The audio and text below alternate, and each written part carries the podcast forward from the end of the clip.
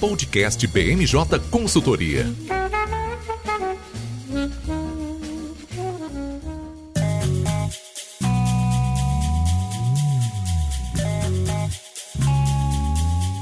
Olá pessoal, tá começando agora mais uma edição do podcast BMJ. Eu sou o Lucas Fernandes e, como sempre, nós trouxemos um time de especialistas para conversar aqui comigo hoje. Vão participar dessa edição o nosso consultor Gabriel Toledo. Tudo bem, Gabriel? Tudo bem, Lucas. Prazer estar aqui com vocês. Prazer é todo nosso. Também aqui com a gente a nossa consultora Gabriela Rosa. Tudo bem, Gabi? Tudo bom, Lucas? E contigo? Tudo certo. E fechando o time de hoje, um estreante, o nosso consultor Henrique Amorim. Tudo bem, Henrique? Olá, Lucas, tudo bem? Muito obrigado pelo convite. Bom, chamei esse time de craques aqui porque essa semana a gente tem uma série de assuntos para debater. A gente começa o episódio de hoje falando sobre a sabatina do André Mendonça, que estava na gaveta do Davi Alcolumbre há pelo menos quatro meses, mas ao que tudo indica, a gente deve ver essa indicação do Bolsonaro sendo sabatinada. E a gente fala também sobre algumas decisões muito relevantes do STF que abrem margem para o governo ter um pouquinho mais de espaço para negociar o Auxílio Brasil e conseguir viabilizar esse programa que tem um potencial eleitoral e também toda uma necessidade social muito relevante. A gente conversa também sobre o leilão do 5G que aconteceu nas últimas semanas, acabou não entrando no último episódio por conta da corrida presidencial, mas hoje a gente traz todos os detalhes sobre esse que foi um dos grandes leilões do governo Bolsonaro e que, sem sombra de dúvida, deve trazer uma série de insumos novos para a gente debater nesse ano e no ano que vem. E a gente fecha o episódio de hoje falando sobre a crise de desabastecimento, um contexto global que está afetando as cadeias de produção mundo afora. O Brasil não está alheio a isso, está sentindo os efeitos econômicos e pode sim ter um grande impacto nas eleições do ano que vem e na economia como um todo. A gente está gravando esse episódio na quinta-feira, dia 25 de novembro, e ele vai ao ar na sexta-feira, dia 26, em todas as plataformas de streaming.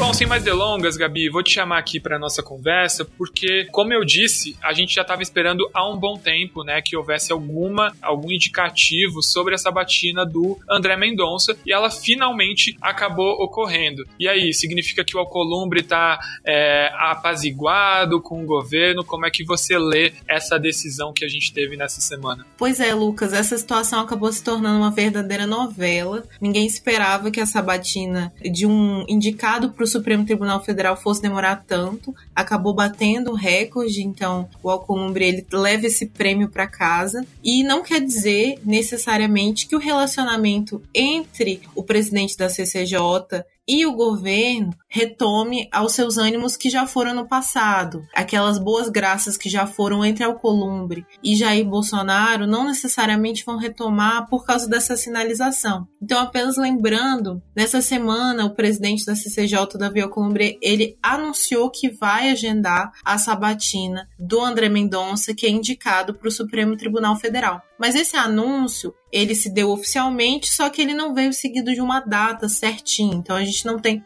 ainda o dia estabelecido para quando isso vai ser. Essa primeira insegurança já deixa os aliados do André Mendonça um pouco ressabiados, porque é, ele já traz uma sinalização de que para ele, Davi, é, Davi Alcolumbre, o ideal seria que primeiro as sabatinas acontecessem para aqueles candidatos que vão exercer um mandato, não para aqueles que vão ter um cargo vitalício, digamos assim. E essa mudança de postura dele mostra que ele não mudou de opinião em relação ao indicado, em relação ao André Mendonça. Havia uma leitura do Davi Alcolumbre de que, na verdade, esse indicado deveria ser retirado da posição dele, que o presidente deveria recuar nesse sentido. Então, existe alguma incerteza dos parlamentares de que ele não faça alguma manobra obra para que seja utilizada os últimos dias da semana para essa sabatina acontecer, ela naturalmente durar mais tempo por ser uma sabatina importante e isso acabar desembocando até mesmo numa rejeição do nome do André Mendonça. Pois é, né, Gabi? Você estava comentando aí, eu acho que é muito interessante a gente relembrar para o nosso ouvinte, né, um elemento que você destacou muito bem, que é o fato de que o Alcolumbre foi presidente do Senado nos dois primeiros anos do governo e ele era o grande aliado do Bolsonaro no Congresso, né? Se a gente recuperar um pouquinho como era aquele ambiente, a gente tinha a Câmara sendo presidida pelo Rodrigo Maia, um ambiente muito mais hostil para o Bolsonaro, e o Davi Alcolumbre Alcolumbre e acabou é, segurando uma série de bombas, né, negociando bastante em nome do governo. Era de fato um aliado de primeira hora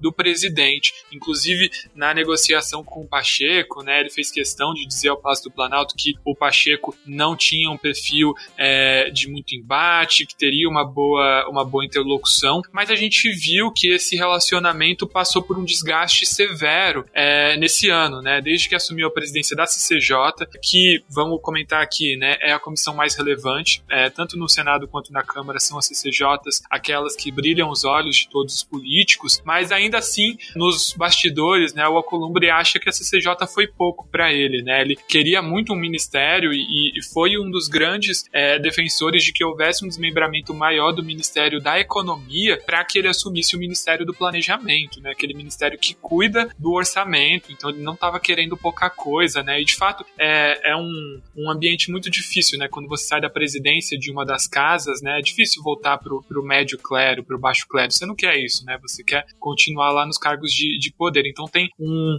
um, um relacionamento muito conturbado com o governo. É, devolvendo a bola para você, né, Gabi? A, a relação não parece dar sinais de melhora, né? Quando o Alcolumbre fez a leitura de, de que iria fazer a sabatina de uma série de autoridades na próxima semana, ele fez questão de, de fazer um, um desabafo é, lá na tribuna da CCJ e chegou até a dizer né, que nunca foi embate religioso, que ele nunca viu um judeu perseguir um evangélico, ele não, que ele não começaria com isso agora. Né? Então ele foi bem firme, é, lembrando que ele está sofrendo é, pressão de todos os lados. Né? A gente gosta de dizer que não existem coincidências em Brasília e nos últimos meses a gente viu denúncias sobre rachadinha no, no gabinete do Alcolumbre, um primo dele foi preso pela Polícia Federal, né? Então, um ambiente muito hostil, de fato, para o Alcolumbre. E te devolvendo a palavra, Gabi, ele não apresentou, como você bem disse, uma data concreta para a sabatina, então pode ser que ela fique para trás. E também não apresentou ainda um, um, outro elemento muito importante, né? Que é o relator, quem vai relatar a sabatina do, do André Mendonça, né? Porque vai ser um papel muito importante é, em todo esse processo. Com certeza, Lucas. E isso é uma coisa muito importante para os próprios senadores que compõem a CCJ, né? Segundo o próprio Davi Alcolumbre, ele recebeu oito pedidos, é, digamos, de voluntários para serem é, relatores desse, dessa sabatina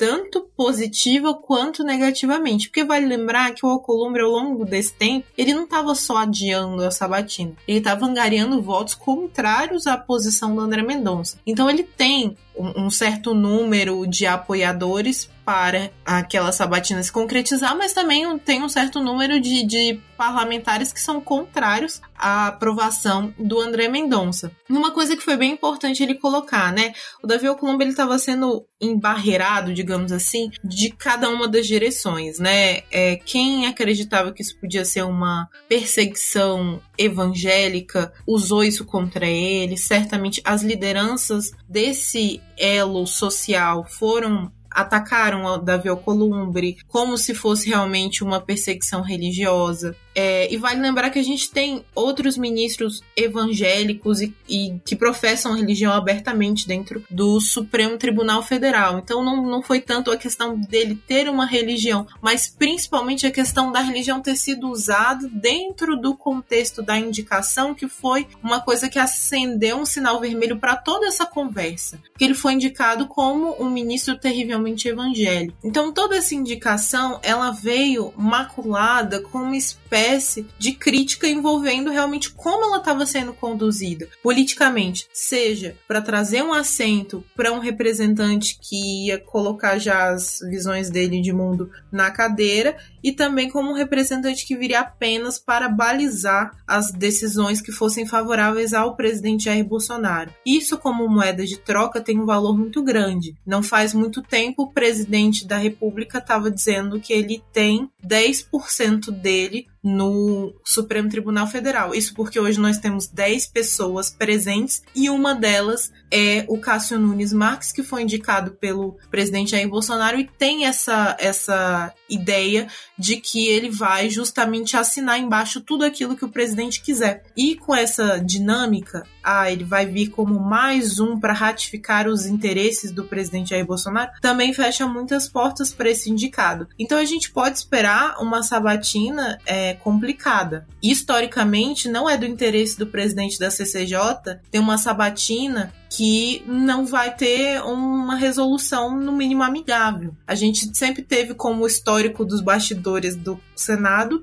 que uma sabatina só é marcada quando tem consenso. Então, para além do desinteresse do próprio Davi Alcolumbre, este consenso entre os membros da comissão ainda não se concretizou. Então, talvez a gente tenha assim uma, digamos, um atraso dentro do cronograma que deve surgir para essa sabatina acontecer e não vai ser fácil para André Mendonça, mas ele fez o dever de casa de tentar angariar seus votos. Pois é, né? E o que vale dizer também é que as sabatinas elas passam pelo processo é, secreto de votação, né? Então os, os senadores não vão ter o constrangimento de revelar o voto. Isso faz com que é, as pressões operem de maneira muito diferente, né? Aquele senador da oposição que às vezes está devendo um, um, um favor para o governo, é nesse momento de votação secreta que consegue se articular, né? Por isso é, a, a, gente tem ouvido de tudo no Congresso, né? Quem é contra a sabatina diz que ainda não tem voto, quem é a favor já diz que o Mendonça já tem a maioria garantida, mas a gente pode ter uma série de surpresas nesse processo, inclusive na escolha do, da relatoria, né? Existem alguns senadores da oposição que podem votar a favor,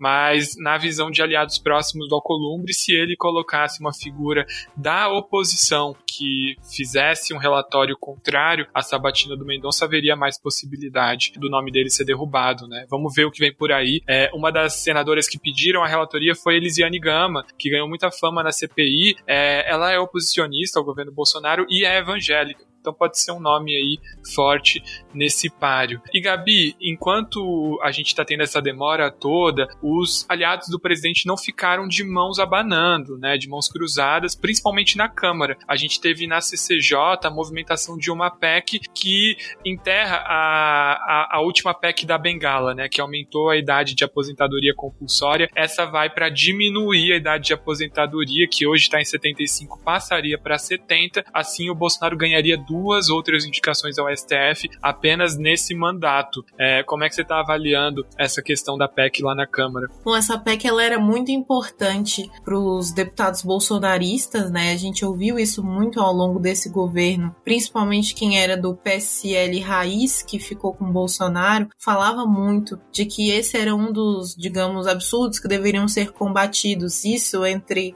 é, também aprovar pedidos de impeachment, abertura de CPI contra ministros ministros e até mesmo fazer uma reforma do Poder Judiciário. Então, num pacote amplo, a que era mais provável de avançar em algum nível avançou, que era a PEC da Bengala. Ou melhor, né, a revogação da PEC da Bengala. Então, por 35 votos a 24, então não foi uma, um resultado esmagador, foi revogado, né, essa PEC da Bengala na CCJ. E por que, que isso é importante, né? Ser esclarecido? Porque o caminho é muito longo até você alterar efetivamente a Constituição. A gente acompanha isso em diversas matérias que a gente está sempre é, discutindo aqui nesse espaço, que uma PEC é uma proposta muito difícil de se assegurar aprovação, porque ela tem um rito mais longo, porque ela envolve um quórum de votação mais expressivo, e esta votação acontece num contexto em que os ânimos entre poder legislativo e poder judiciário não estão tão acirrados assim, apesar de ter tido uma decisão recente envolvendo o orçamento secreto. Esse não é o tipo de matéria que o legislativo usa de certa forma para pressionar a sério o poder judiciário. Hoje, com esse tipo de, de medida, a base bolsonarista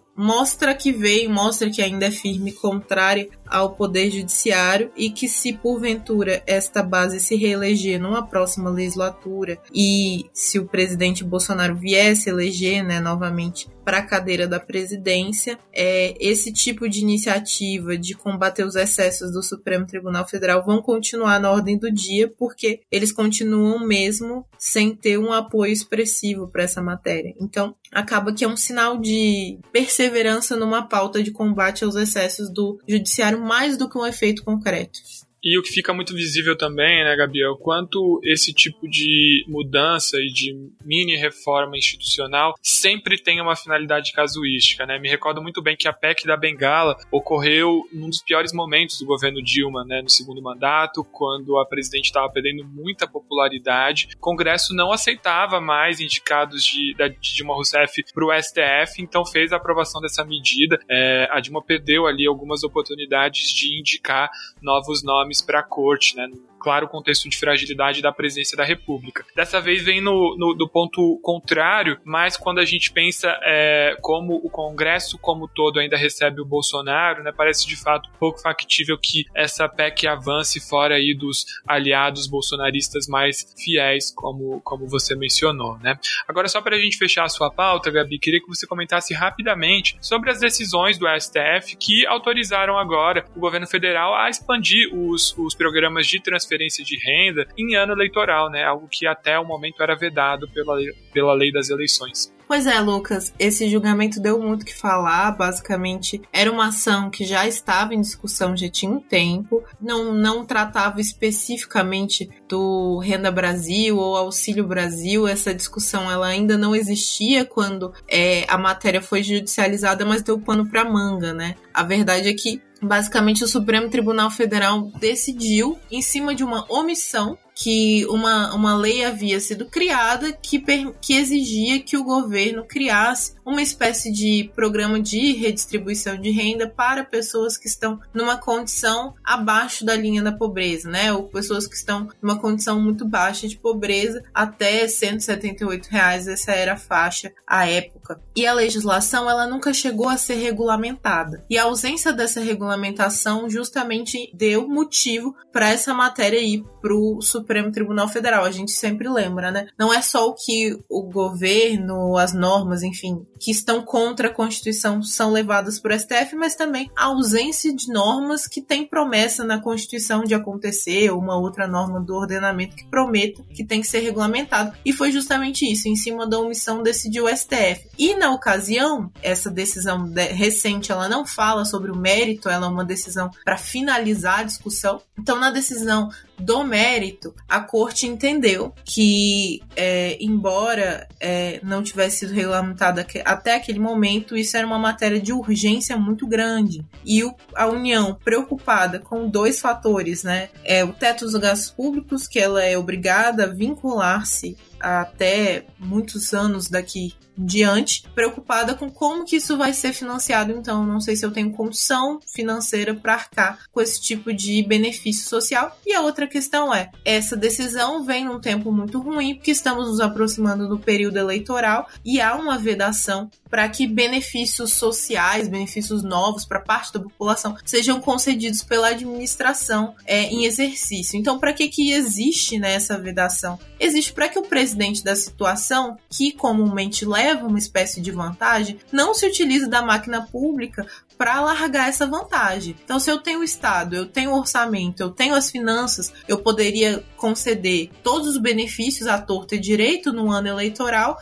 e aí chega num dia das eleições, fica muito difícil para um candidato de oposição tirar daquela cadeira, porque eu já concedi uma série de medidas que garante, garantiriam o apoio do eleitorado. Então, para isso que existe a medida. E aí, o que o STF decidiu foi o seguinte: esta, estes empecilhos que foram colocados não, não são suficientes para impedir o cumprimento de uma decisão judicial. Então, se no curso de uma decisão judicial, especificamente essa, que exige uma regulamentação para um programa de renda básica, permite que isso seja regulamentado, que seja feito a qualquer momento, não vai ser uma vedação do período eleitoral, nem a vedação do teto de gastos que vai impedir o governo de ter a obrigação de fazê-lo. Então, ele permitiu que o governo fizesse esse ampliamento em ano eleitoral e independente das finanças públicas. De certa forma, foi o melhor dos mundos por um Auxílio Brasil chegando aí à frente. Pois é, né?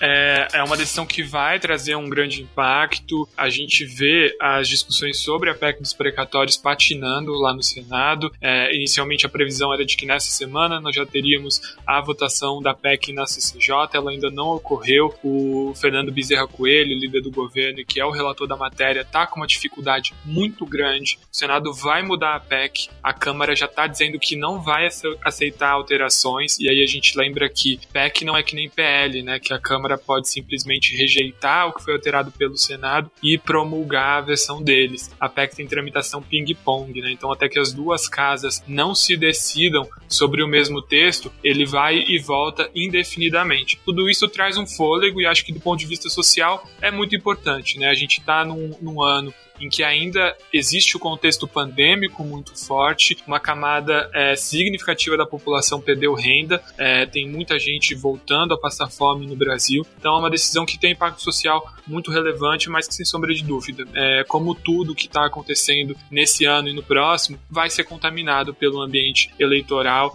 vai ter gente é, reclamando sobre o oportunismo e a utilização dessas políticas que são necessárias para é, ganhar voto. Né? Isso vai fazer parte do jogo político. E a gente vai ficar acompanhando aqui né, a, a última grande batalha do governo Bolsonaro nesse ano de 2021. E essa situação, essa discussão toda vem num contexto que a gente já conhece historicamente aqui no Brasil, que é perto de períodos eleitorais, a gente se depara com uma, um confronto antigo, que é equilíbrio fiscal ou dar as garantias necessárias para uma vida boa, justa para a população. E aí, num contexto de pandemia, a gente sabe muito bem, conhecemos essas, essas essas consequências, a gente sabe que a qualidade da, da vida da população entra em primeiro lugar. Mas o problema é que a gente acaba criando um ciclo vicioso de alimentar esse desequilíbrio fiscal. E agora, com essa decisão judicial, é um precedente que a gente ganha que os outros tribunais não podem dizer nada. O TCU já teve uma sinalização, o Ministério Público, frente ao TCU, apresentou um pedido para que ele se manifestasse contra o rompimento dos testes de gastos públicos, mas com que cara o Tribunal de Contas da União vai dizer que, a despeito da decisão do Supremo Tribunal Federal, o Auxílio Brasil não pode romper um teto. Então, basicamente, o que o presidente ganhou foi uma autorização para continuar fazendo algo que a gente conhece aqui no Brasil, que é realmente alimentar um desequilíbrio fiscal para assegurar alguns direitos, os direitos básicos que deveriam ter sido assegurados ao longo de todo o ano, todo o quadriênio da, da presidência, né? Isso aí, assunto mega importante que com certeza a gente vai voltar a discutir aqui no nosso podcast.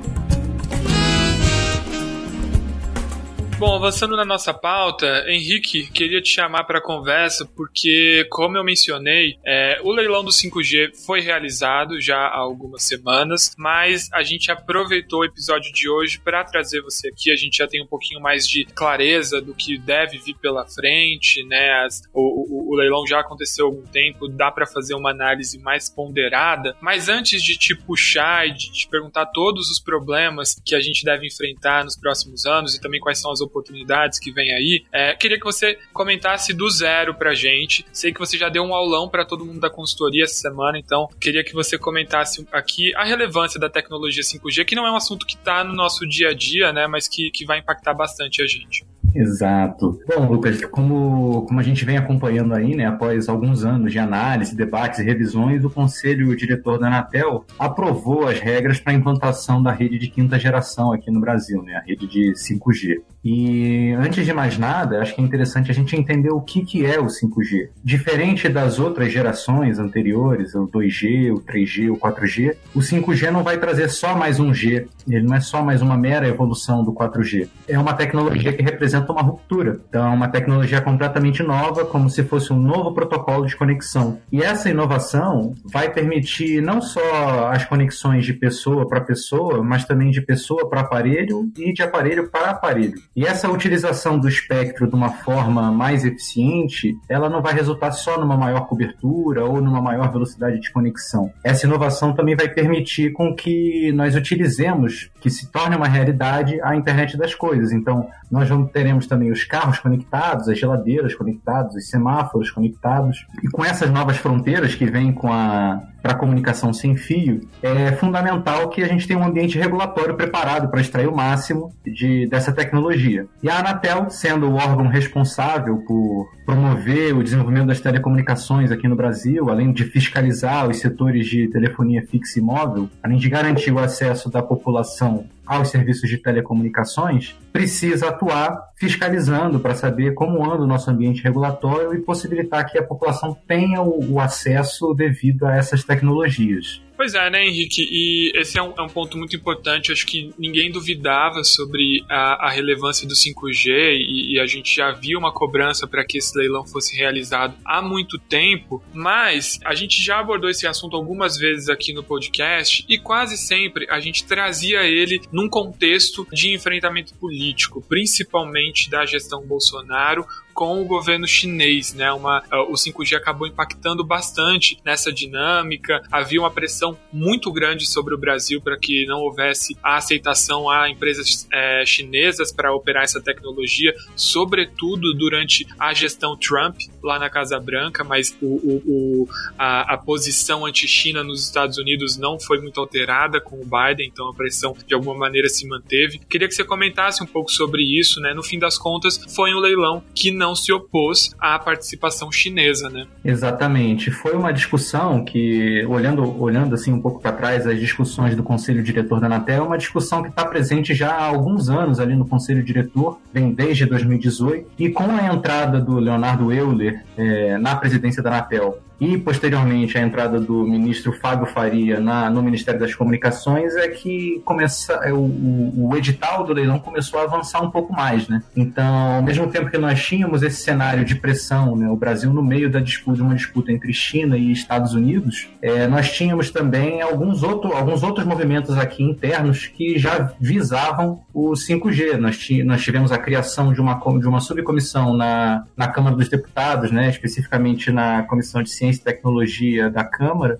que é presidido pela deputada Perpétua Almeida, que veio realizando uma série de audiências para debater a implantação do 5G, ao mesmo tempo em que a Anatel ainda debatia, ainda não tinha a versão final do edital. Né? Então, nessas reuniões foram levantados pontos quanto à conectividade de escolas, quanto à precificação que a Anatel estava fazendo do edital, né? Convidando não só os membros da Anatel, como os membros da sociedade civil e os ministros do TCU, que estariam envolvidos nessa discussão posteriormente. Mas e aí o leilão, né? É, o leilão, só para pontuar o que, que, o, que, o que a Anatel de fato leiloou pro, aqui no Brasil, foram as faixas de frequência de 700 MHz até 26 GB, né? Então passa pelos 700 MHz, o 2.3, 3.5 e 26 GHz. E essas faixas, só para ficar claro, são como rodovias vias por onde vão trafegar esses dados de internet. Então, a gente vem observando o Brasil entre essa disputa de Estados Unidos e China e como a gente mencionou anteriormente, essa entrada do ministro Fábio Faria e do Leonardo Euler, fazendo uma interlocução com o TCU, fizeram com que o TCU analisasse o, o edital encaminhado pela Anatel num prazo mais curto. Ou seja, regimentalmente o TCU teria 150 dias para analisar o edital, mas acabaram analisando em cerca de 90. Então, apesar das críticas da área técnica da Anatel, que queria mais, mais tempo para analisar o edital devido à magnitude toda dele né, e a importância para o Brasil, mas o principal combatente do, do ministro Raimundo Carreiro, que foi o relator o que, do, do edital no TCU, o ministro Haroldo Cedrais, foi vencido por sete votos a um e o TCU devolveu para a Anatel com algumas sugestões de alteração. E aí a área técnica da Anatel, que já estava em conversas com o TCU também, rapidamente promoveu essas alterações. E no dia 24 de setembro de 2021, o Conselho Diretor aprovou o edital, marcando o leilão, o leilão para o dia 4 de novembro. E esse leilão de frequências, realizado pela Anatel, foi o maior da história do Brasil, o maior da América Latina. Tem essa importância justamente porque essas faixas leiloadas são as faixas mais utilizadas comercialmente para a transmissão dos 5G nos demais países aí ao redor do mundo. E o modelo de leilão escolhido pela, pela Anatel foi muito importante para um leilão desse tamanho, ou seja, no intuito de garantir que os investimentos das operadoras em inovação tecnológica, cobertura e qualidade do sinal fosse de fato investido para essa finalidade, a Anatel optou por um modelo de leilão não arrecadatório, o que faz com que todo esse valor, foram arrecadados 40, cerca de 47 bilhões de reais no leilão, em 85% das faixas, ou seja, esses 45 bilhões serão convertidos em investimento em infraestrutura para o próprio 5G. Algo que é fundamental, né, Henrique, e que coloca um pouco dos planos que foram apresentados até agora em xeque, né? A gente tem aí a previsão de que a tecnologia 5G esteja acessível em todos os municípios do Brasil até 2028, mas para o ano que vem, né, para o segundo semestre, a expectativa é de que todas as capitais já consigam é, serem conectadas nessa tecnologia. Como é que você está avaliando isso? De fato é algo que dá para a gente projetar como factível ou está tá muito longe da realidade? É, por aí mesmo. Então, uh, todos esses benefícios que virão com o 5G, seja de cobertura e atendimento para todas essas aplicações, dependem de antenas. Então, hoje no Brasil, nós temos cerca de de 100 mil antenas instaladas para o nosso 4G. E o ideal é que fossem cerca de 300 mil antenas. E aí um fator que complica é que para o 5G nós precisaremos de 5 a 10 vezes mais antenas do que essas 300 mil, 300 mil que seriam as ideais, a ideal para o 4G.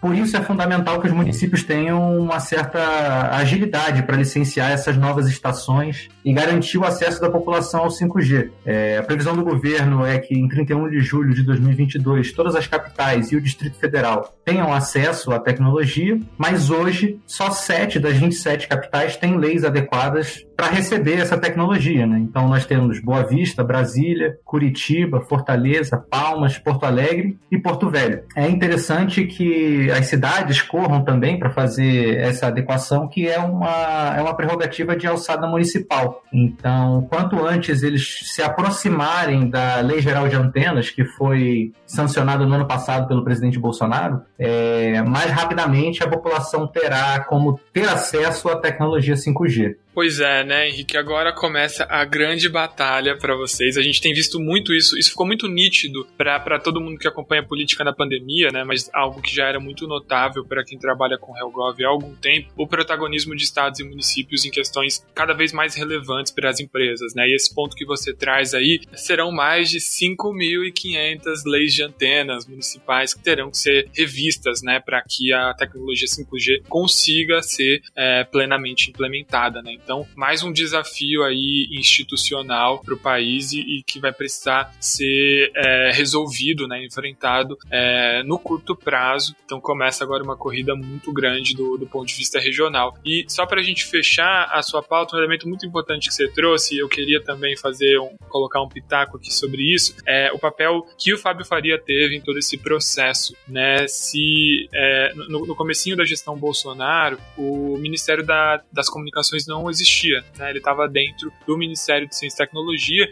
que é, até hoje tem tido uma gestão bem ponderada do Marcos Pontes, mas uma figura que não tinha um, um, um bom traquejo político. Né? Ele estava na, naquela linha de, de figuras um pouquinho mais próximas do presidente que não tinham tido experiência prévia em Brasília. Fábio Faria, apesar de ser um dos ministros mais alinhados com o governo, se, se vocês estiverem nos ouvindo agora, entrarem no Twitter, no Twitter do, do Fábio Faria, vão ver uma série de, de defesas do, do Bolsonaro, críticas ao, aos opositores. Ainda assim, né, ele que, que tem um mandato de deputado pelo PSD do Rio Grande do Norte tem um bom traquejo político, né? Então conseguiu superar ali alguns entraves ideológicos que estavam pegando muito para uma, uma ala é, do governo e ele conseguiu, é, de alguma maneira, lidar com isso. Né? Então, bem relevante ver o papel dele nessa questão mesmo.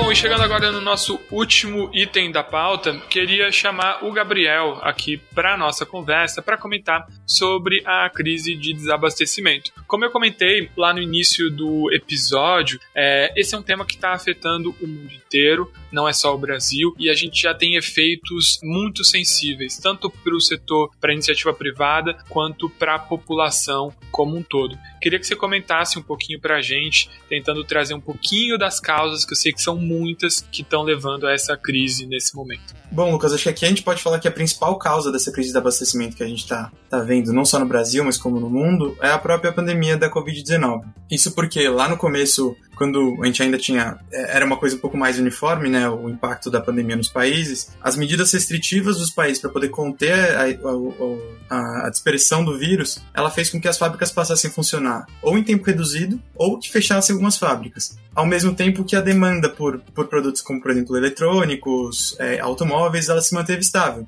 Então a gente tinha uma quebra na, na oferta de, de insumos, ao mesmo tempo que a gente tinha uma demanda por produtos finais. Então isso, isso é o que acaba sendo chamado de crise de abastecimento, né? A gente não consegue suprir a demanda por, por produtos. Isso fica ainda mais grave quando a gente vê nesse contexto que a gente vive, né, de cadeias globais de valor altamente dispersas, porque a gente vê como se fosse um efeito de cascata. Então, enquanto alguns países, por exemplo a China, que é um país que é, é bastante importante para a produção de insumos é, para manufaturas, a hora que a gente tem essa quebra de, de insumo, a gente vê todos os outros, as outras cadeias subsequentes sendo afetadas por esse, por essa falta de abastecimento. Isso automaticamente ela tem um impacto direto em preço, né? E aí é não sou economista, mas aí é, é, é, é o jargão né, que dá, que dá pra gente usar, que com oferta reduzida e a demanda se mantendo, o preço ele tende, o preço de equilíbrio, né, ele tende a se deslocar para cima, então tende a aumentar. Isso a gente consegue perceber. Tudo bem que aqui no Brasil a gente tem outros fatores que impactam também o preço, mas num contexto internacional a gente também vê um aumento desses preços, como é o caso do próprio petróleo. E considerando um contexto de pandemia que os países estão tentando se recuperar, quando a gente tem uma crise de desabastecimento, principalmente de bens industriais ou ou de insumos que, que contribuem né, para essa, essa questão industrial, é, a gente tem menos espaço para um crescimento econômico. Né? A gente tem uma, uma, uma atividade econômica menos, menos quente, então isso impacta diretamente também o PIB.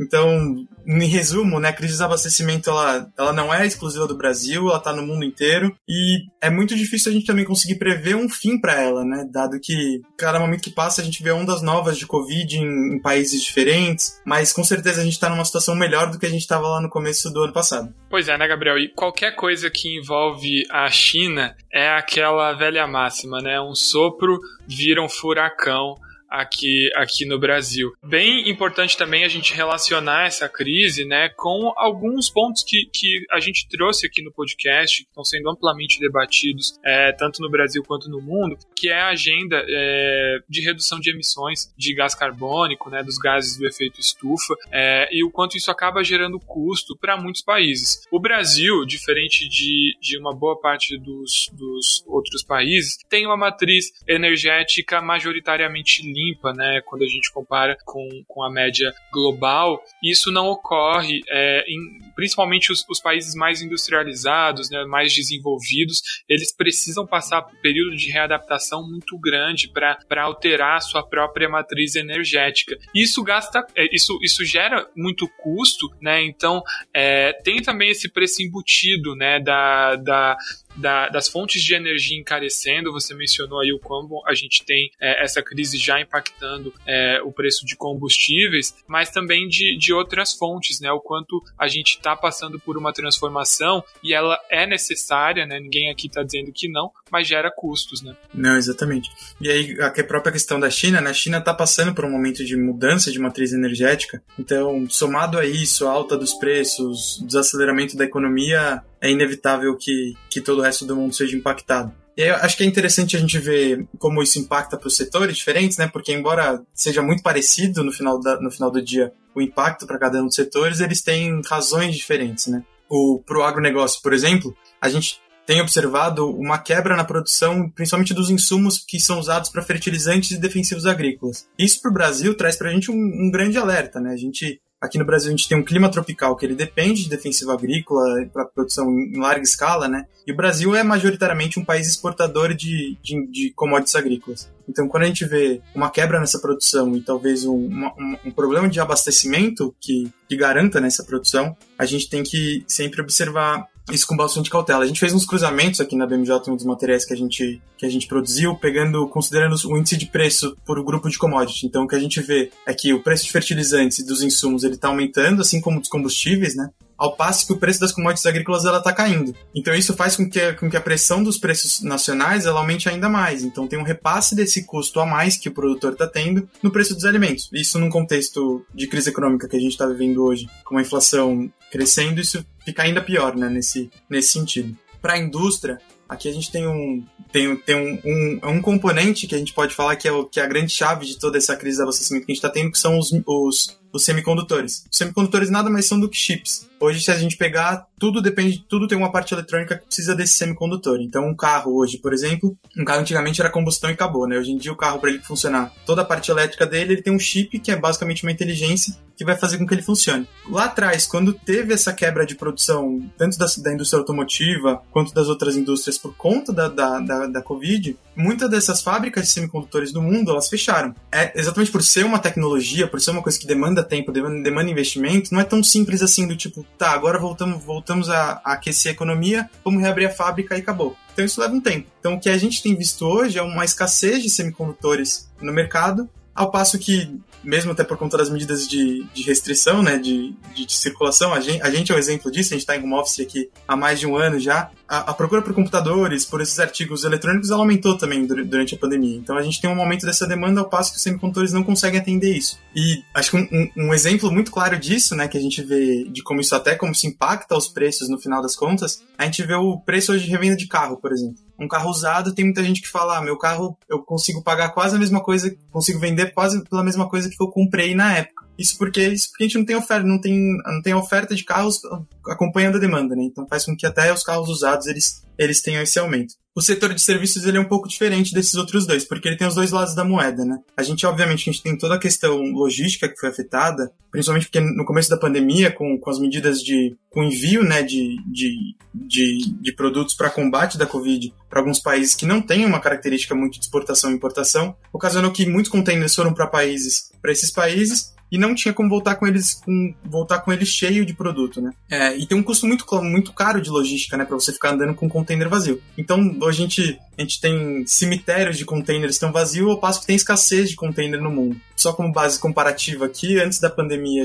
um container que custava 2 mil dólares, mais ou menos, o frete, ele chegou a bater 10 mil dólares durante a pandemia, muito por conta dessa escassez de, de, de container, né? De maneira diferente, a gente tem, o, tem a questão do e-commerce, né? O e-commerce, ele, diferente de todos os outros setores da, da economia, ele está aquecido. No Brasil, alguns estudos apontam que só durante a pandemia foram abertas mais de 150 mil empresas. E aí, é quando a gente fala de e-commerce, a gente não está falando só de e-commerce nacional, mas também o e-commerce internacional é, que também tem sido bastante. tem crescido no Brasil. Né? Sobre e-commerce, né, um elemento curioso é que a gente tem visto, né, passou em, em, alguns momentos de pandemia, com falta de oferta de papelão, né, não é, pela, pela procura excessiva, todo mundo comprando online, houve uma, uma busca é, grande por esse, por esse produto e, enfim, papelão embala tudo, né? Qualquer coisa que é produzida e tem que ser transportada de um lugar para o outro acaba tendo algum tipo de, de custo do papelão, né? Isso também contribuiu bastante aí para ser um componente de inflação, né? E, e sobretudo, no, no custo de operação que as empresas de dos mais diversos setores têm em relação a isso. É, Gabriel, você trouxe é, muito bem aí um panorama de vários setores e a gente está enfrentando aí esse cenário bem diverso. Queria agora trazer um componente político para essa conversa, né? Como é que você acha que esses resultados devem ser sentidos pela população, né? E, e como é que o governo está se preparando para responder sobre isso? Bom, Lucas, o, o, governo brasileiro, acho que assim como, como as questões da própria pandemia, tem, tem atrasado um pouco na, na resposta ativa, né? Esses, esses problemas. A questão dos, dos defensivos agrícolas e dos fertilizantes, o governo tem atuado de maneira efetiva mesmo. É, acho que o mapa tem sido tem, tem se organizado muito, né? A ministra Tereza tem, tem colocado em prática do que foi chamado de diplomacia dos insumos, né? Tem feito uma série de visitas, de reuniões para garantir o abastecimento desses insumos para a produção desses, desses fertilizantes defensivos agrícolas. E a própria Anvisa também tem, tem avaliado né, a necessidade de alterar o registro para de, alguns defensivos para antecipar que novos fornecedores possam vender aqui para o Brasil também. Por outro lado, quando a gente olha para a indústria, é um pouco diferente essa perspectiva que a gente tem. Exatamente desses semicondutores que eu estava falando, né, o Brasil era, tinha a única fábrica do hemisfério sul de semicondutores, era uma fábrica nacional, né, era uma empresa pública, e ela foi vendida no meio da pandemia. Então, ao mesmo tempo que a gente tinha a oportunidade, talvez, de, de, de abastecer esses semicondutores, né, a gente acabou, por enfim, por uma, por uma decisão de custos, né? A gente está vivendo um momento de meta fiscal muito, muito agressiva. O Brasil acabou vendendo essa fábrica, então a gente perdeu essa oportunidade de assumir esse protagonismo, né? Acho que, o, falando de impactos para o Brasil, o principal efeito que a gente vê aqui é como se fosse um efeito de pinça, no final das contas. Que ao mesmo tempo que a gente vê que o nosso principal produto exportado, que são os commodities agrícolas, tem tido uma redução nos preços internacionais, muito por conta da, da, da redução da queda da demanda em mercados muito grandes como a China, por exemplo, a gente vê os importadores brasileiros, eles veem um aumento no preço de produtos importados. Isso é decorrência de uma série de fatores, né? A própria questão energética, a gente vê um repasse desses custos energéticos adicionais, né, no, nesse valor desse preço. Então o Brasil ele fica pinçado nesse sentido, né? Ao mesmo tempo que a gente exporta produto primário, a gente também precisa de produto manufaturado, tanto para vender no mercado interno quanto para abastecer essas indústrias. O próprio agronegócio depende disso também. Então, acho que embora a crise de abastecimento não esteja diretamente vinculada às políticas domésticas, né, ela deve impactar de certa forma a percepção da população frente ao governo Bolsonaro. Isso porque a escassez de produtos somada ao ambiente de inflação que a gente está, ele impacta diretamente no preço de alimentos e de outros produtos, como é o caso da gasolina. E aí, toda vez que a gente fala de gasolina, eu sei que aqui no podcast já tratou várias vezes desse tema, a gente sempre põe em risco a, a realização né, de uma paralisação por parte dos caminhoneiros. É, e a gente sabe que uma, uma paralisação como a gente já teve já no Brasil, ela, ela impacta ainda mais a questão de, do, do, dos preços. Então, é como se fosse uma bola de neve, né? Cada vez que a gente vai tentando achar, vai achando os impactos, a gente vai vendo que tem novos impactos e isso vai, vai aumentando, né? Pois é, né, Gabriel? Eu, eu gosto muito desses termos que os economistas criam, né? O efeito pinça, a, a, e, e, ele contribui diretamente para um outro é, fenômeno de nome bem curioso, que é a estagflação, né? A gente está passando por, enfim, perspectivas pelo, pelo downgrade das perspectivas de crescimento do PIB no, no próximo ano, né? Então já tem uma série de instituições financeiras falando que o crescimento do Brasil deve ficar abaixo de 1%. É, algumas mais pessimistas ainda chegam até a cogitar a possibilidade de, de recessão e a gente vê a, o, o preço dos produtos né, disparando, o, as famílias perdendo de fato o poder de compra e tudo isso num contexto de dólar muito alto, né? E, e a, a grande vantagem de ter uma depreciação cambial é para os exportadores, né, que, que tem um retorno muito maior. E com, esse, com esses dados que você traz para a gente, né, de que a busca de diversos produtos é, do ponto de vista internacional está caindo, é, a gente não tem nem essa vantagem né, que poderia de um dólar mais alto. Cenário de fato muito desafiador e, inclusive, hoje, dia 25, né, enquanto a gente grava esse podcast, está sendo feito uma manifestação é, em algumas cidades do país né, contra a política de preços da Petrobras. O Bolsonaro eu, eu, sempre gosto de dizer isso, né? Ele é um liberal recém-convertido. Não era liberal no Congresso, mas virou liberal para governar. Havia uma, uma, um temor muito grande se o Bolsonaro viraria as costas para o liberalismo na hora do vamos ver. Em alguns momentos virou, mas pelo menos na política de preço da Petrobras ele tem se mantido firme, disse que não vai mexer. Mas enfim, a gente vê pressão sobre isso, né? Muitas pessoas e, instituições ali pedindo para redução do preço de combustíveis no país. E é, é sem sombra de dúvida, um componente muito relevante que você traz, né? Essa possibilidade de greves, que até o momento é pequena, mas, sobretudo em um ano eleitoral, né, pode haver aí essa união de, de demanda e oportunidade para os caminhoneiros terem uma projeção e, e, enfim, ter ali o governo tendo que, que ceder às pressões, né? Então, algo sem sombra de dúvida para a gente manter no radar. E Lucas, só, só adicionando só um ponto a tudo isso, né? Quando, cada vez que a gente fala em uma indústria enfraquecida e tudo mais, a gente pode vincular isso diretamente ao, ao pedido de benefícios fiscais, né? A gente tem, enfim, vários benefícios fiscais e a gente está numa meta, num, num, cumprimento de meta fiscal que está diretamente vinculado à redução da despesa fixa, né? Então, assim, eu não queria estar no lugar do, do governo para poder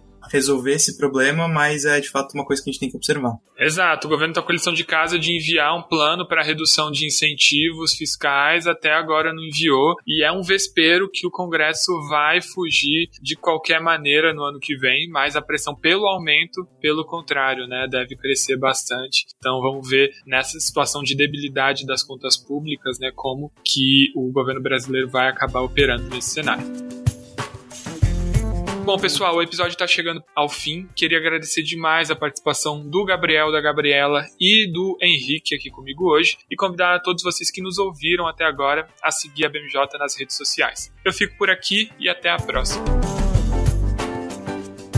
Podcast BMJ Consultoria. Não deixe de acompanhar a BMJ em nosso site www.bmj.com.br e em nossas redes sociais.